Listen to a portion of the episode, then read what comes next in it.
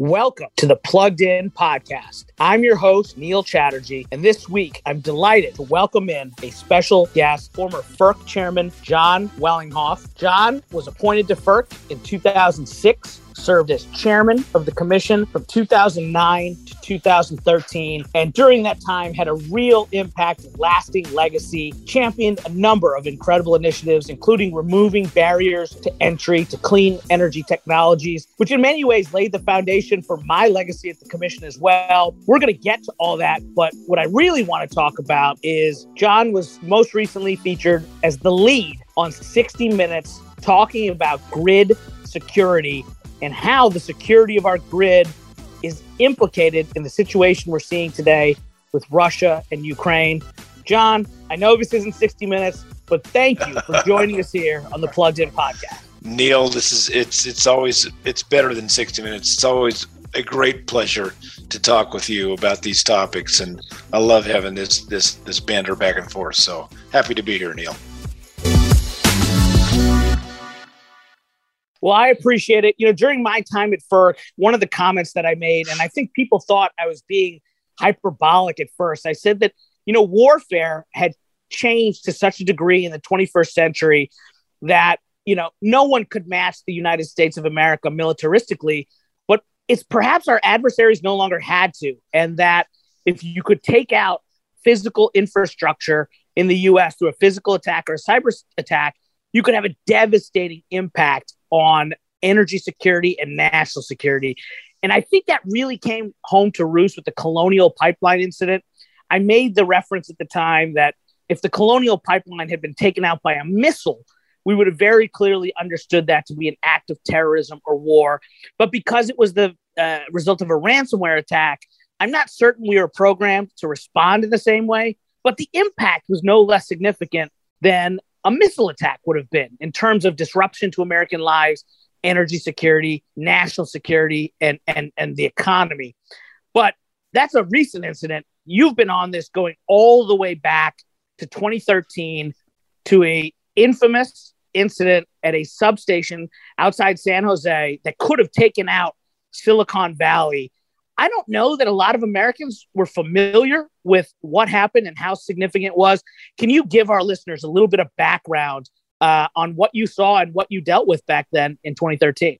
Sure, I'd be happy to, Neil. And yeah, it was reported in the Wall Street Journal, but but a lot of people didn't focus on it. But it was, in my opinion, the most significant physical attack on the US grid that's ever occurred. And it was a, a, very frightening event. It happened on April 16th, 2013. So some eight plus years ago, um, or almost eight years ago, I guess, coming up here. Um, and it wasn't something that anyone was prepared for.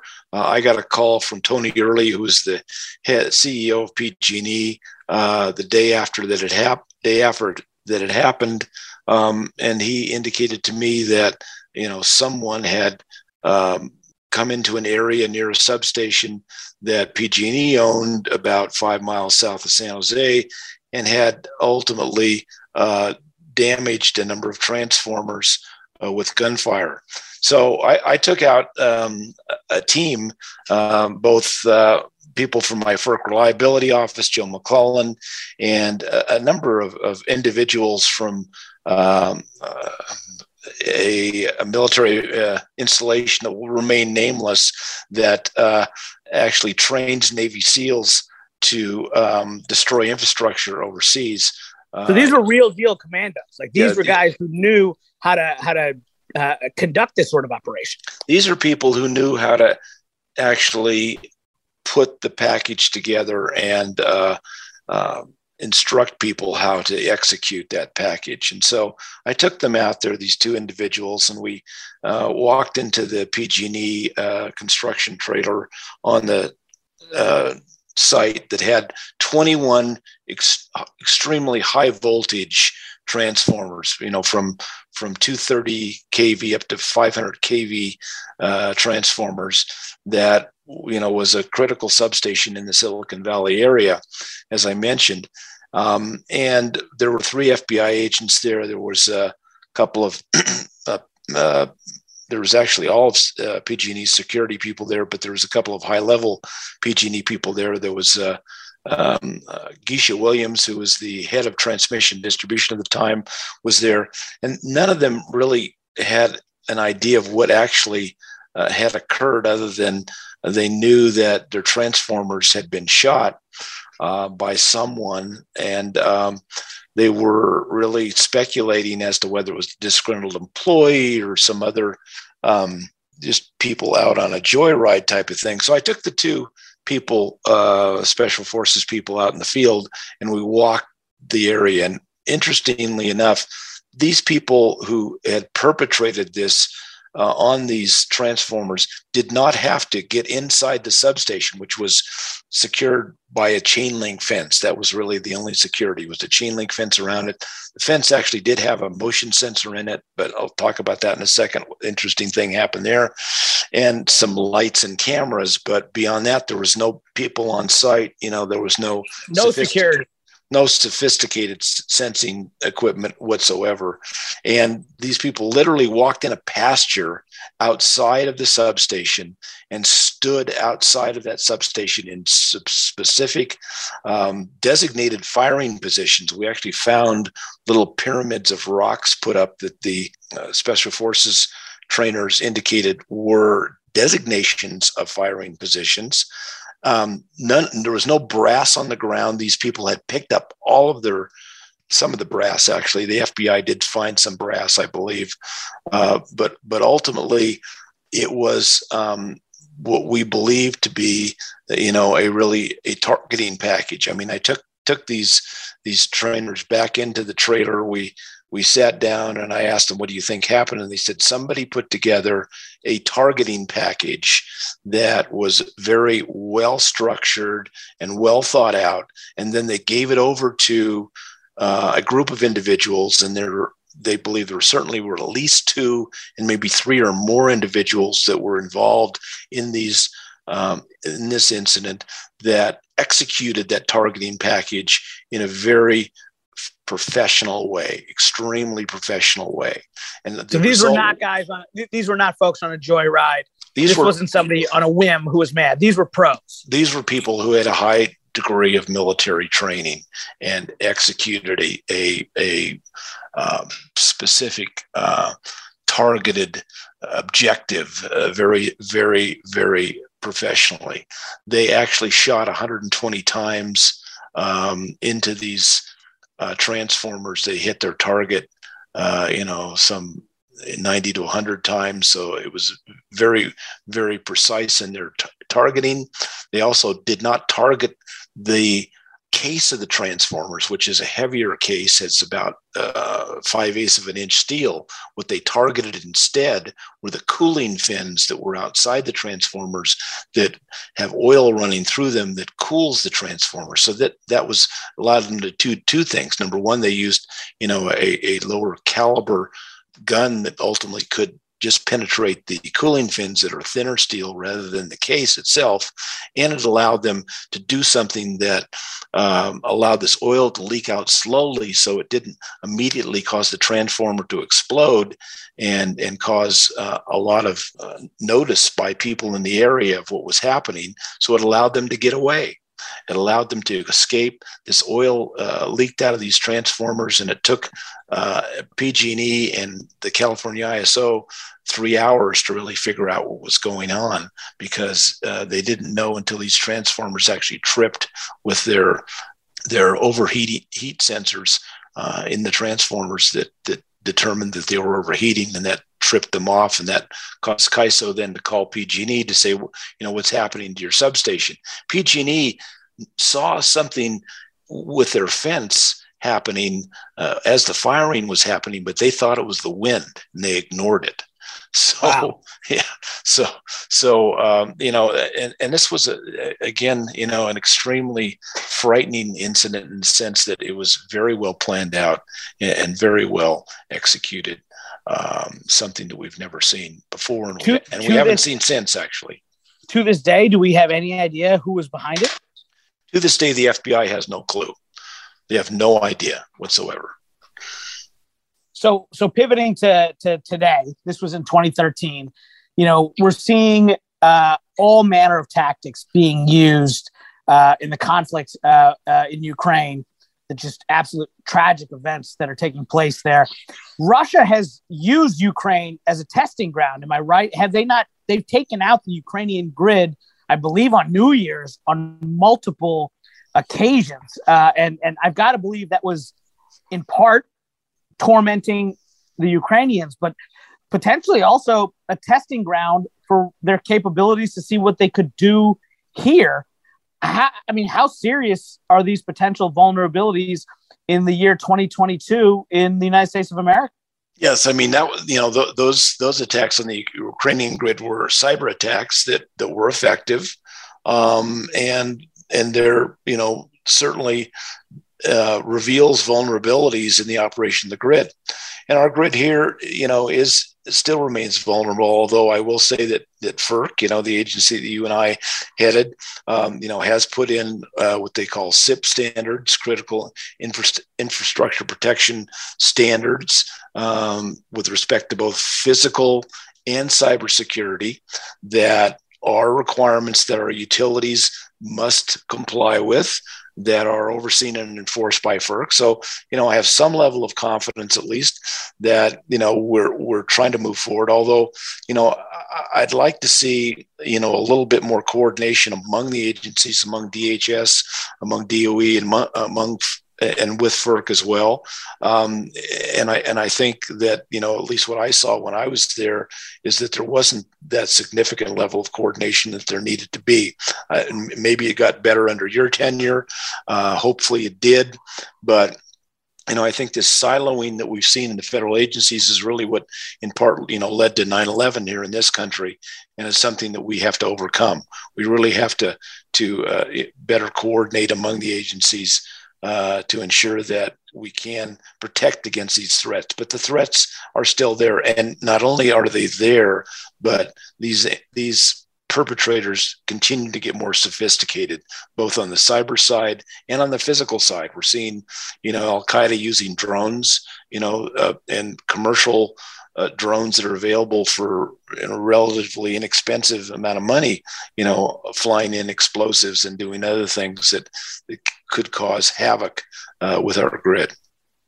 I mean, it's a real thing that I think those of us in the energy space uh, have to be cognizant of, and it's new to us. Uh, I, I think coordination has certainly improved, but I also believe that you know there are still gaps that we're just simply identifying because you know, owners and operators of critical energy infrastructure now find themselves on the front lines. And it's a new and uncomfortable place to be. One of the gaps that I identified during my tenure at FERC was uh, over security clearances. I had the CEO of a, of a pipeline company come and tell me that uh, they were briefed by ODNI, the Office of the Director of National Intelligence, that their system was vulnerable. Yet no one in their company, not one person, had a high enough security clearance to get the TSSCI level briefing that was necessary to even know where to invest to protect their system because this is all new and there's just so much we have to, to work towards in the security arena. And, and I do think FERC, working with NERC, working with DOE, DHS, um, uh, you know, we can always do better, but I do believe that those efforts are ongoing. TSA uh, has really stepped up uh, uh its work. But, you know, there are other things we can do in the policy arena. And to pivot a little bit, you know, you you were a real champion of moving to a more distributed grid. You champion demand response and aggregated distributed energy resources being able to, to compete in the marketplace. So as we think through our grid vulnerabilities and what we as Americans can do to better protect ourselves while also dealing with the energy transition and also dealing with the challenges of climate change. Are there policies you think that we can be pursuing in this country uh, that not only improve our standing in terms of decarbonization, but also address some of these issues that you saw and I saw regarding physical and cybersecurity? Oh, absolutely. And I, you know, think, you know, taking back, back to the Ukraine analogy, I mean, we're seeing the Ukraine, Ukrainian army right now, you know, basically hold back, you know, the entire Russian army. And and how are they holding them back? They're holding them back will really with effectively distributed resources. You know, javelin missiles, you know, Sting, Stinger uh, anti-aircraft missiles, the, the things that are that are really you know uh, very mobile, very capable of, of being used you know singly or in pairs by by uh, uh, you know a, a, small amount of of um, fighting forces ultimately and and and and going up against tanks and planes you know that that are in massive amounts that the Russians are bringing in. Well you know if you look at the same thing with respect to our grid you know we have um, a massive uh, structured grid with these huge substations and these central station power plants, both fossil fuel and nuclear power plants. And that was wonderful for uh, uh, an era in a time past when we needed to electrify our country.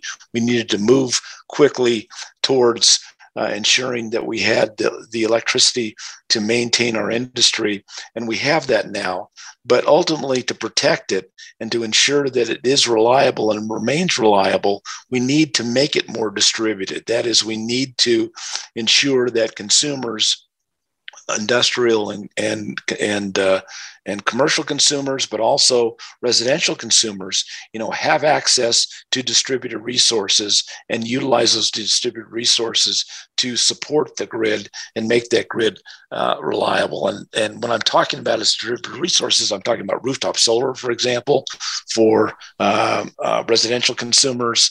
Uh, we're talking about batteries, which include not only stationary batteries that are being used by you know commercial customers to re- reduce their demand uh, in their facilities, but also being used by residential customers. And then you know the big battery, the big battery that I like to talk about um, are EVs, which you uh, you know I just saw this morning Ford is going all in on EVs.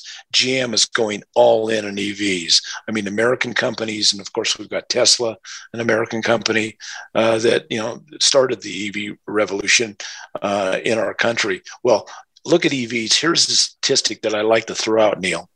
If you look at the statistic that they are forecasting that in the United States we will have 22 million EVs by 2030.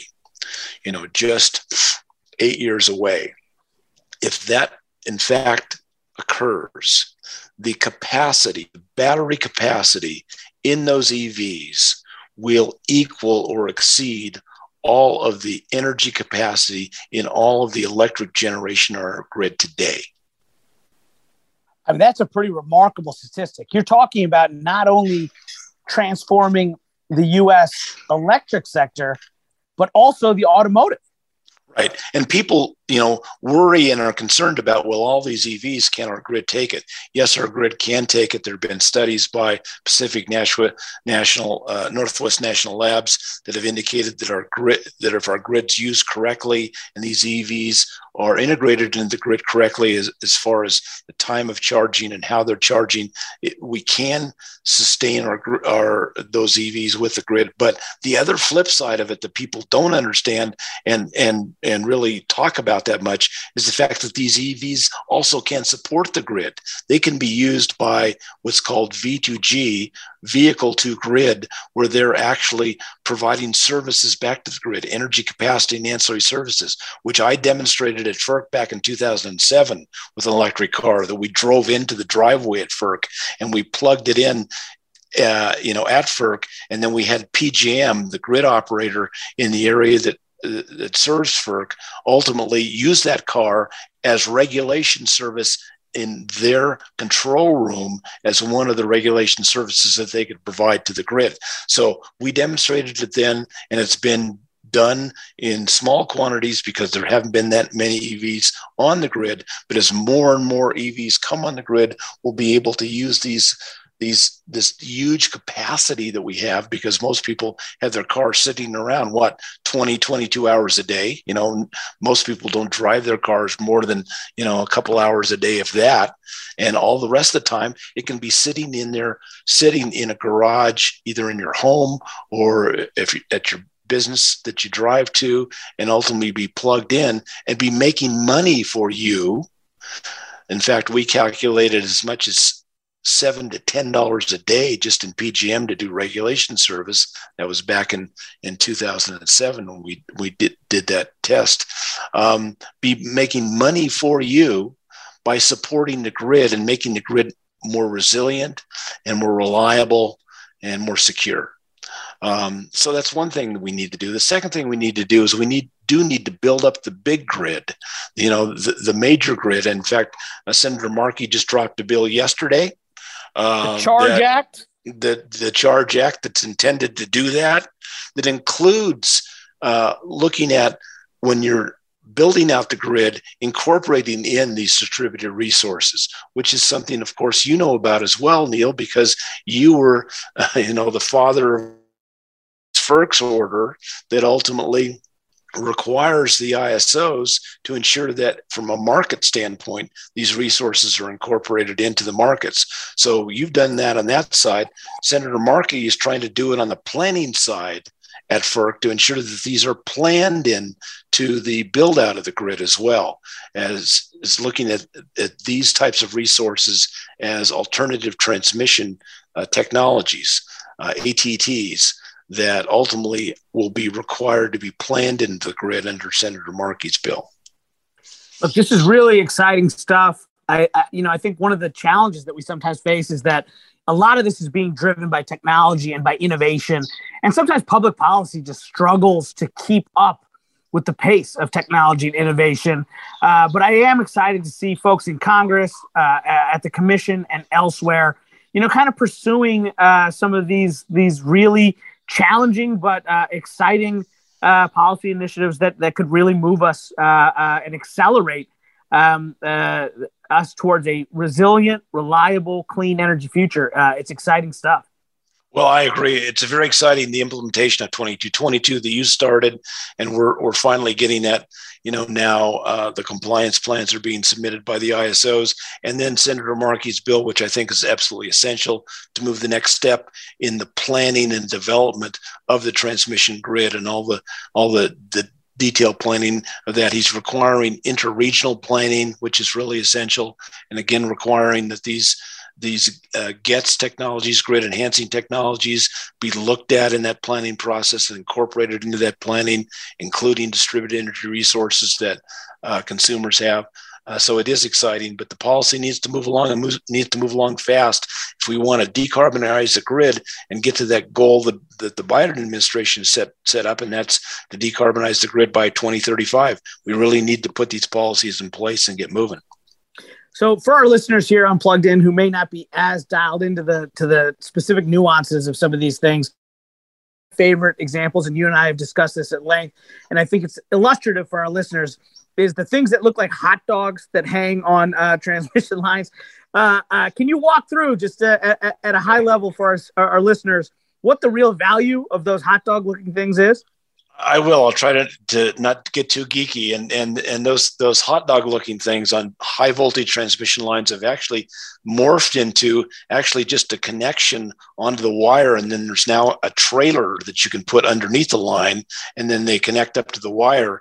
And by doing that, they're um, stall number two and number three, uh, they're mobile, so you can move them around. But what they are to this. You know, transmission lines are fairly fairly static things in that they you know the, the power's put in them from a generator on one side or a distributed resource like your solar system that may be feeding back to your distribution grid on the other side. And the power just flows where it's going to flow where it finds least resistance. It does not have a way to be changed from a flow gate perspective like water like going in one direction or another. Well, these devices that we're talking about, load flow control devices, can be put in the grid and make the grid dynamically operate to change the flows. So if you have the need for more power over here, or you've got less power needs over there, you can change the flow onto lines that optimize the way that the overall grid is used. Right now, our grid utilization level in this country is probably much less than 50%. It's not the lines and wires we have now is are not being effectively used because we don't have these these dynamic control devices inserted in the grid. There are companies now who have these devices. They're they're relatively inexpensive. Uh, they're very sophisticated. They can be controlled remotely by the grid operator, and as such, they can make the grid a dynamic system that, like a water valve, you can control.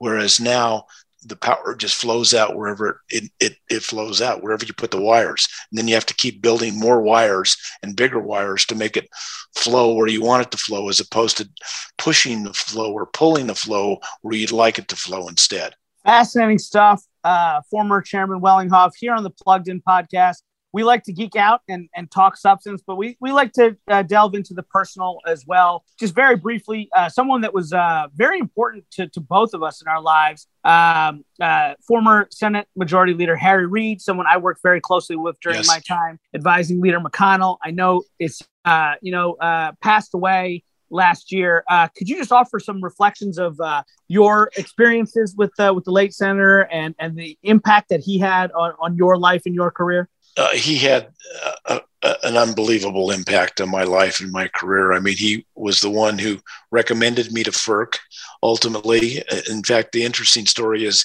he actually called my wife's brother, who he was very close with, uh, Neil Galitz, um, and asked Neil if he thought his sister, Karen, would mind if I was asked uh, whether I wanted to go to FERC. So he actually, you know, didn't ask me directly. He asked asked my my uh, my wife's brother uh, whether or not that would be okay. And and he said, well, you know, you know, call call Karen and Jon and find out. Um, but he was, you know, a great human being, a great individual, and he was really um, a, a leader and um, invaluable person uh, in this country and a great loss to our country. And he was the one of the biggest, most significant advocates of clean energy, of renewable energy, and of new uh, efficient energy technology that I know of uh, in this country. As far as um, the leadership we had in this country, I mean, he was he was a tremendous advocate of of those uh, uh, yeah, of clean technology. Yeah, he really turned Nevada or Nevada. I don't want to get in trouble, so I'll just say it both ways. Nevada, uh, Nevada. he, turned, he turned Nevada into a clean energy powerhouse, and, uh, and I think a lot of it is definitely attributable to uh, to his efforts. And uh, uh, again, he was just someone that uh, was a joy to be around. A tough competitor. There were oftentimes I was on the opposite side of issues with him, but he was one that you know the former boxer in him uh, you know, he could knock you out and then pick you up a second later and, and check That's in and see how you're doing. That's and, right. Uh, uh, to close it on out real quick. So, uh, season two, episode one, we had Jigar Shah on, and he was talking about shooting T-shirts into the crowd uh, at a Golden State Warriors game. I know you're a big uh, Warriors guy. Uh, we're oh, yeah. in the NCAA basketball tournament now, but we're, we're, we're soon turning to the uh, NBA playoffs. You know, Clay's back and healthy. Uh, Draymond's back. How, how do you feel about your Warriors heading into the stretch? Yeah, I feel really good, but you know, um, it's a tough game the other night. Uh, someone, you know, basically uh, jumped on uh, Steph Curry and turned his ankle, and Ooh. yeah, and uh, so I'm, I'm a little concerned, although they say that they think he's going to be back in a couple weeks when the playoffs start. Uh, but, you know, that's going to be a tough one. We really we need everybody healthy. We got Draymond, and got Draymond is the leader of the pack. I mean, Draymond gets out there and rallies the boys. He's really amazing, amazing individual. I love Draymond, but we need Steph, um, and we're so glad that we got Clay back. And you know, and and the wild card is, you know, the wild card here, uh, Neil, is Wiseman. You know, yeah, Wiseman uh, has been out uh, for almost as long as Clay. And if Wiseman comes back, and I don't know if you've seen Wiseman playing in the G League, you ought to look at some of the YouTubes on him playing in the G League. The guy's got like 15 pounds more muscle. I mean, it's then then when he when he was uh, you know uh, playing initially for the Warriors. So uh, it could be real interesting to see Wiseman coming back. But I just hope that that Steph is uh, uh, his ankle's okay and he gets back soon. Yeah, Wiseman was once the number one recruit in the country coming out of high school. Uh, yep. My guy John Calipari wanted him bad at Kentucky, and uh, Anthony Hardaway went and scooped him up at Memphis. He would have, but uh, it looks like he is finally uh, achieving his potential in the NBA. Uh, Jon Wellinghoff, thank you for, uh, for for your leadership, your service to the country, your continued work in the energy and security space. Thank you for your friendship, uh, and really appreciate you joining the Plugged In podcast. Anytime, Neil. This is always a lot of fun. I really enjoyed it. So thanks for having me. Thanks again for listening to season two of the Plugged In podcast. New episodes will be available on Tuesdays at noon Eastern Time. You can also keep up with all things energy by following the Washington Examiner on all of our social media channels and subscribing to the Daily on Energy newsletter written by yours truly, Jeremy Beaman.